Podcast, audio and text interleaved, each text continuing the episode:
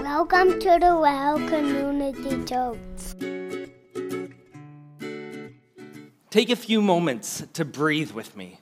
Just in, out.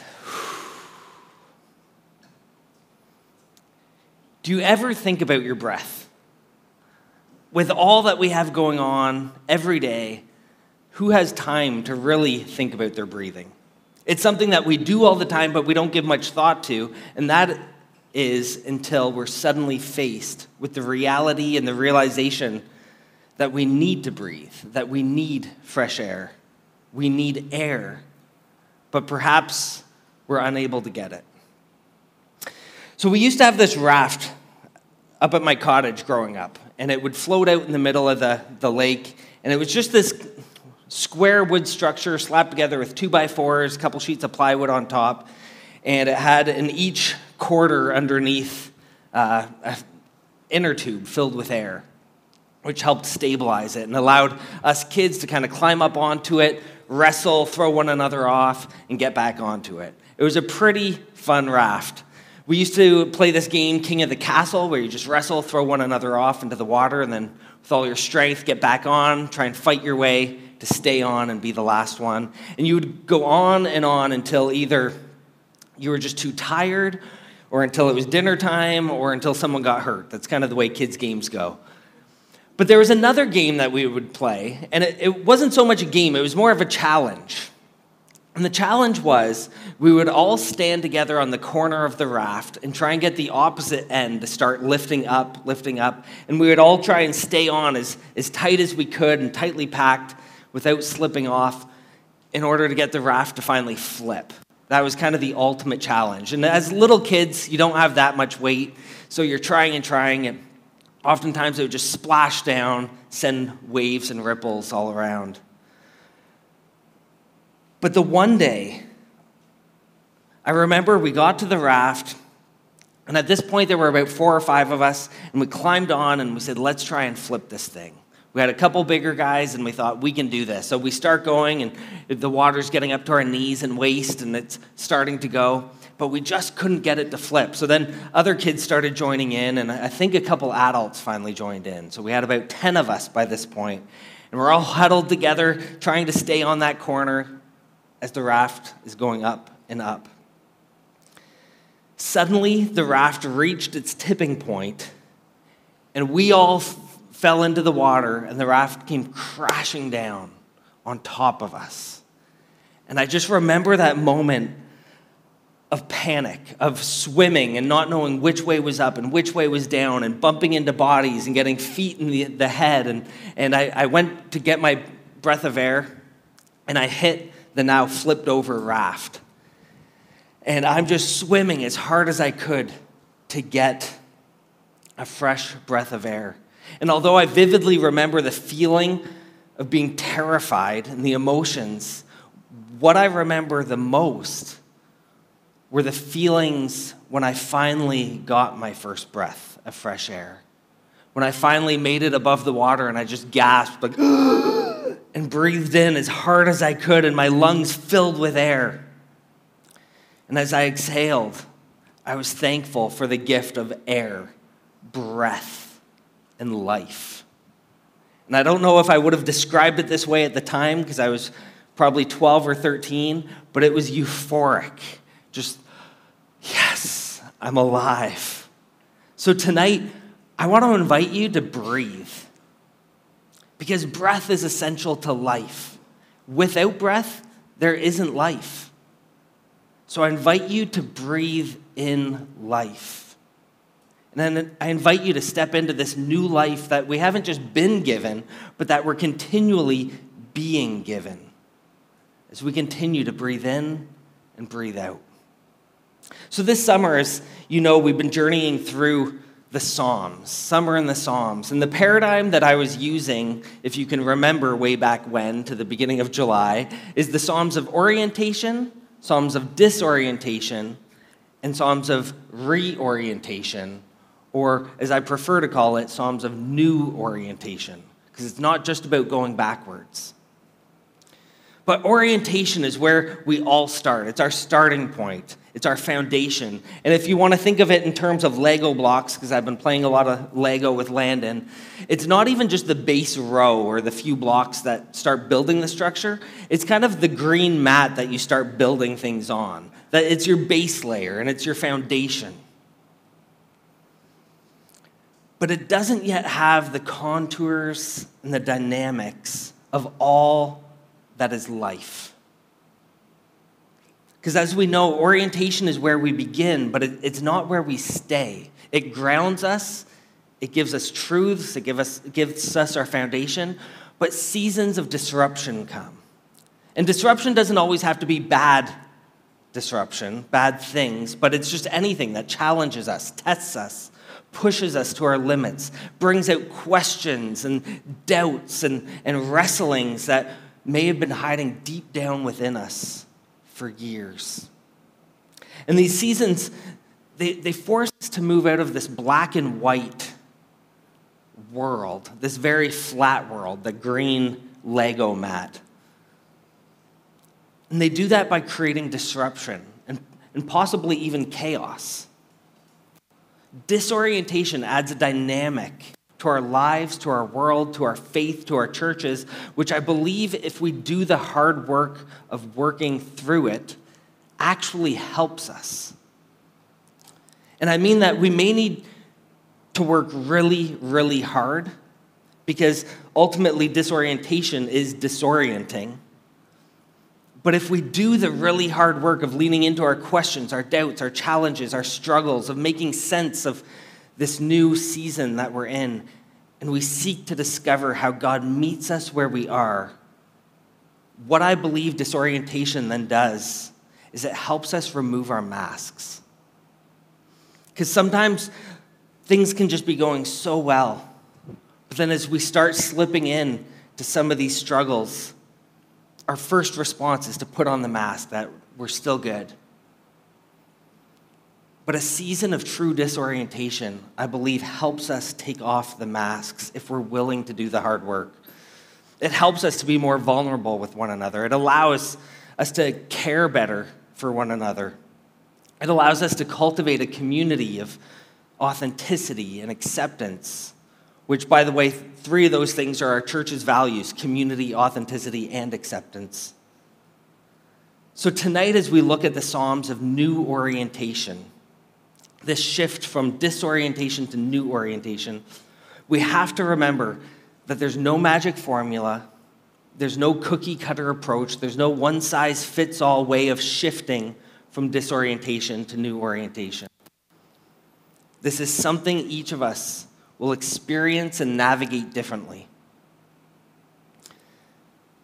What I love about this, though, is that the Psalms don't illuminate how we receive the new experience, but what they do is simply give expression to it. Because I think if it just went through how, we'd kind of, again, just go gravitate right to that. Okay, give me the three steps. But what the Psalms do is give expression to this shift from this state of despair to a state of hope. So tonight, I want us to view new orientation as an invitation. It invites us to step into new life. It's not a life about going backward and turning a blind eye to the disruption that we've experienced, but it's a step forward into a new life that's been redefined and refined by what we've experienced. It's a life that's been set free. It's a life that's learned what it means to live fully right here, right now. It's a life where our eyes have been opened to the beauty of all that is. And while realizing that life comes with pain and suffering and sorrow, it's also about knowing that that's not the last word. This is the Psalms, and this is the power of the Psalms, and this is the beauty of the Psalms. You see, to explain something so raw and so beautiful and so full of love. It needs artists. If I were to, to describe and explain the, the love that I have for Amanda and Landon and Kinsley, It's, it's not about going to the scientist and asking for help to help me explain it and understand it. I need the poet or the painter. I need a song or a sonnet. And as one author puts it, beauty can only be described with beauty. There's no substitute. So, the psalm we're going to be looking at tonight is Psalm 40, and that's why I showed that, that video of U2 uh, playing their song, 40, which is an adaptation of this psalm. They're expressing beauty with beauty. This is the Psalms. And this is what I love about this, this psalm of new orientation. I love the, the line that comes from their song, which comes from verse 3, that says, I will sing, sing a new song. Because I truly believe that when we experience new orientation, as we're coming out, we're making this shift towards hope, towards divine deliverance, a transformation from disorientation to new orientation, which is made possible only by God. I believe it's only natural for new songs, new energy, new hope, new life to rise up within us. So let's dig into Psalm 40. So it starts off by saying, I waited patiently for the Lord. He turned to me and heard my cry. He lifted me out of the slimy pit out of the mud and mire. He set my feet on a rock and gave me a firm place to stand. He put a new song in my mouth, a hymn of praise to our God. Many will see and fear and put their trust in the Lord. And these verses, they're an imaginative description of past deliverance. Much like saying, Man, I'm in over my head. They're, he, he's recalling this deliverance. Now, this psalm's attributed to David, so I'm going to continue to refer to it as a psalm of David. And he's coming out of this season of disorientation. He's looking back on God's rescue. And in fact, this psalm is considered to be a psalm of thanksgiving. But as we're going to continue to see, what he writes is not just about how he perceives the past, but how he perceives God now. And it's also important to note here when it says, many will see and fear and put their trust in the Lord. It's not this, ah, I'm terrified kind of fear. It's about a trust, fearing Yahweh, fearing God. It's about, it's not about expecting sinless perfectionism. It's about establishing a loyalty and a dependence upon God that brings us back and back again and again, seeking His forgiveness and His blessing. So he goes on to write Blessed is the man who makes the Lord his trust, who, do to, who does not look to the proud, to those who turn aside to false gods. Many, O Lord my God, are the wonders you have done, the things you planned for us. No one can recount to you. Were I to speak and tell of them, there would be too many to declare. And what jumps out to me is that the things you planned for us. Because again, it's not merely this looking back and recounting the deliverance. There's this forward movement, there's progression, there's development. It's not a static place of being, and it's not about looking to the, back to the way things used to be. There are things that have been planned for us. But are we truly living into who we truly are? And who we're, we're called to be? Are we breathing in this new life? And are you releasing you and all who God's created you to be into the world? David recognizes there's a plan for him. And I believe there's a plan for each and every person here tonight that God's inviting us to step into, to live into. And he, He's wired us in such a way that we're not just taking up space on this planet, we're, we're here to, to share that voice, to, to share that new song that's rising up within us. You have something to offer. Our faith, just, just like the Word of God, Hebrews 4, living and active, our faith needs to be living and active. It, it ought to be alive. It's about living and breathing. And as we breathe in this new life and as we breathe out and exhale, We breathe who we are into the world around us. We, we can speak life or we can speak death. There are things that have been planned for us, but are we living in to that? So David goes on in verse 6. He says, Sacrifice and offering you did not desire, but my ears you have pierced. Burnt offerings and sin offerings you did not require. Then I said, Here I am, I have come. It is written about me in the scroll. I desire to do your will, O my God. Your law is within my heart. Now, it didn't strike me at first, upon first reading. But what's interesting here is this is pre Jesus. This is before Jesus. When we think God doesn't require sacrifice, God doesn't require these burnt offerings, it's what's within his heart. That makes sense to us because it's kind of been expanded later in the New Testament and once we, we discover and understand who Jesus is. But because this is happening pre Jesus, there's a lot of scholarly debate around this. This shift in emphasis from sacrifices to the posture of your heart. But I believe what's happening here is that we're witnessing an evolving, growing, living, and active faith which is happening as a response to life after the destruction of the temple, which would have meant the end of the sacrificial system, because they had no place to go to make their sacrifices once their city was seized and the temple was destroyed. So you see, suddenly their world, their center of being, their way of being close to God and being in relationship with God was turned upside down when the temple was destroyed. So the Jewish people had to, in a sense, reimagine God for a new day and age, a new world, a new culture, a new way of being. And as they wrestled through this, as they cried out to God during their dispersion and disorientation, they began to understand God in new and fresh ways. And it's not that God had changed, but the old way in which they understood Him didn't work anymore. They realized what God really wanted was open ears and a heart that was willing to allow the Torah to guide it. So, again, it's not this strict black and white adherence just to the Torah, it's to allow the wisdom of the Torah to shape your inner being. And I believe God still wants the same from us today.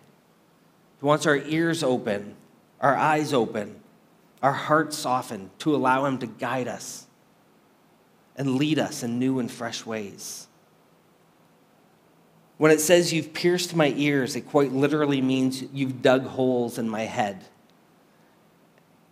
God opened these new ears for David, meaning he's, he's given David this new understanding. And David is experiencing this new orientation. Again, it's not going back to the old ways, it's, it's understanding God in these new ways after what he's been through. But what I love most about this is that wherever we may find ourselves, God and God's word penetrates deafness. Our hearts might be hard, our eyes closed, our ears shut off, but God and God's word penetrates deafness. David's beginning to understand that the scrolls and the scriptures that he possesses are not about it being a rule book or a black and white instruction manual used to control his or anyone else's life, but rather it's wisdom. It's about wisdom and how this wisdom guides us and shapes us and leads us into new life. The wisdom of God is at work in David's heart, and David realizes that this new life is about staying grounded in spiritual reliance upon Yahweh. It's not about military, political, or financial power. So then he goes on in verse 9 and he says, I proclaim righteousness in the great assembly. I do not seal my lips, as you know, O Lord. I do not hide your righteousness in my heart. I speak of your faithfulness and salvation. I do not conceal your love and your truth from the great assembly. And what we saw in verse 8 was an inner commitment what we're now seeing in verses 9 and 10 is an outer testimony. Because when God does a work within us, I believe it's only natural for it to flow out of us. In fact, that somewhat summarizes our, our mission as a church making Jesus known, seeing lives change, transforming our community. Because as we encounter and experience Jesus in our lives, our lives will be changed. They will be transformed in and through Him. And we're then called to give new expressions to it, to tell our story, whether it's a new song or to a friend over coffee or on a blog, or you might journal, or you even might write a book or two about it. It's about creating new expressions. And even the well as a whole is a new expression of what God's doing in this community.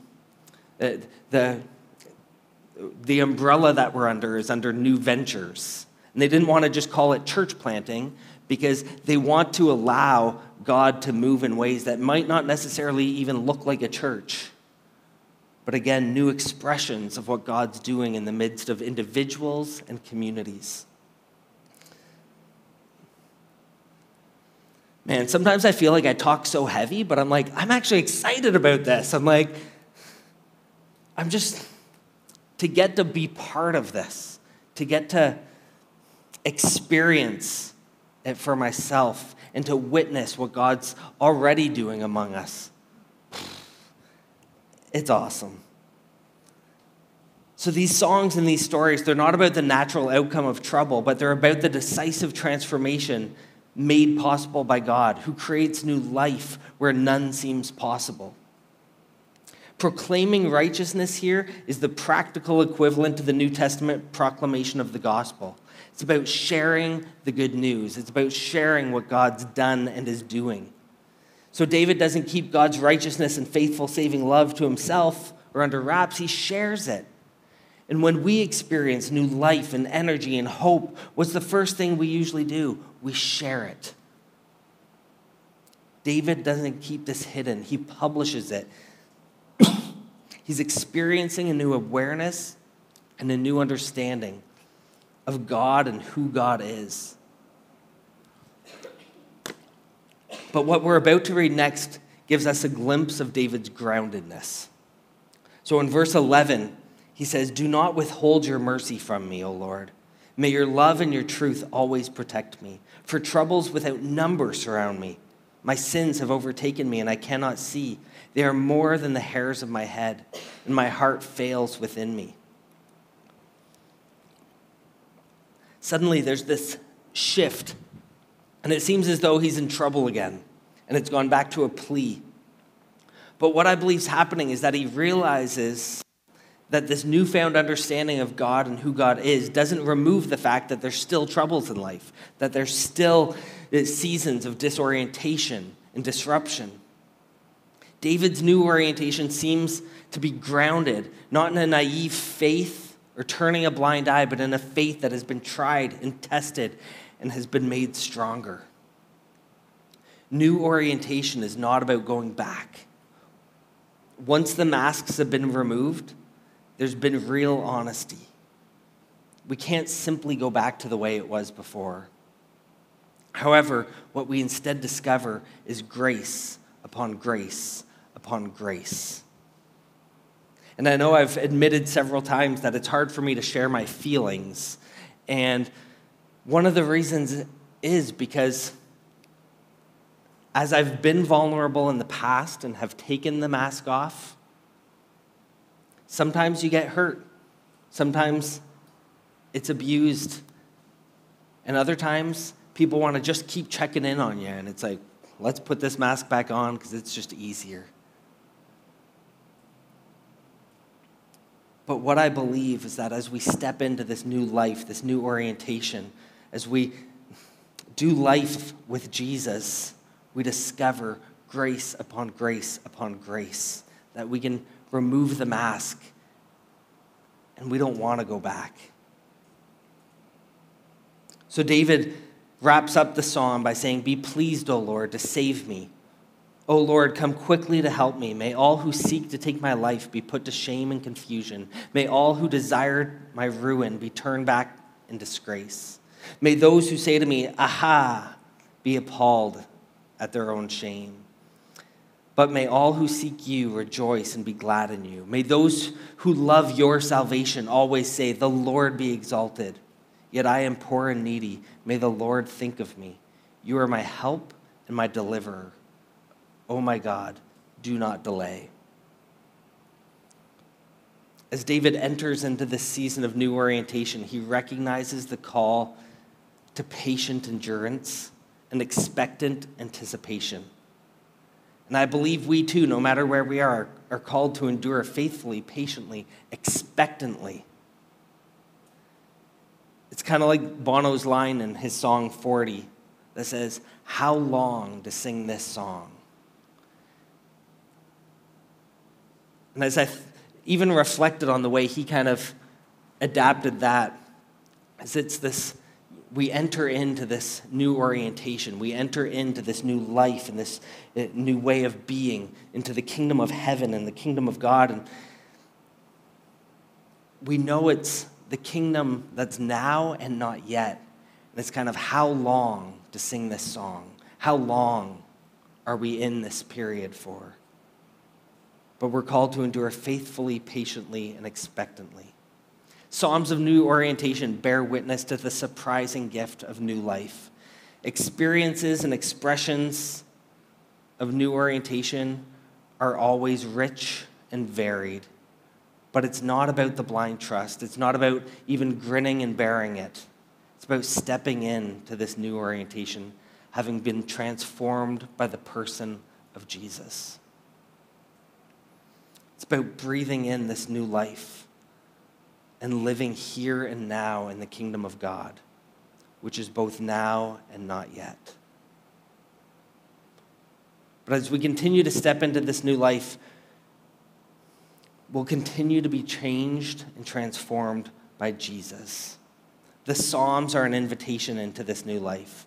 They invite us to articulate what's going on within us. They invite us to have our ears, eyes, and hearts open to the redemptive work of God in our lives and our world. And because we have the fullness of Scripture, we, we have the whole Bible, we can see that the Psalms point us to the person of Jesus. In fact, Psalm 40 is quoted in Hebrews 10, verses 1 to 10, where it points to Jesus fulfilling the laws, where it points to Jesus who makes us holy through his sacrifice, who promises to be with us through the gift of his Holy Spirit. So tonight, are you longing for breath? Are you yearning for new life? Fix your eyes upon Jesus. Let him get you unstuck from the muck. Let Jesus give you new life and transform you from the inside out. And then let a new song rise up within you and burst forth out of all of who you are. So tonight, I just I invite you to slow down and breathe. Breathe in the goodness of Jesus.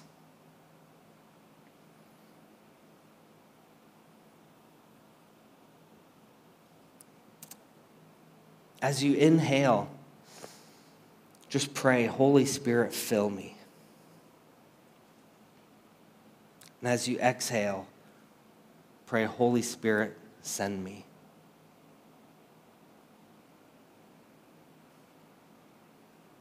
You can breathe because we have a God who loves us and who loves you.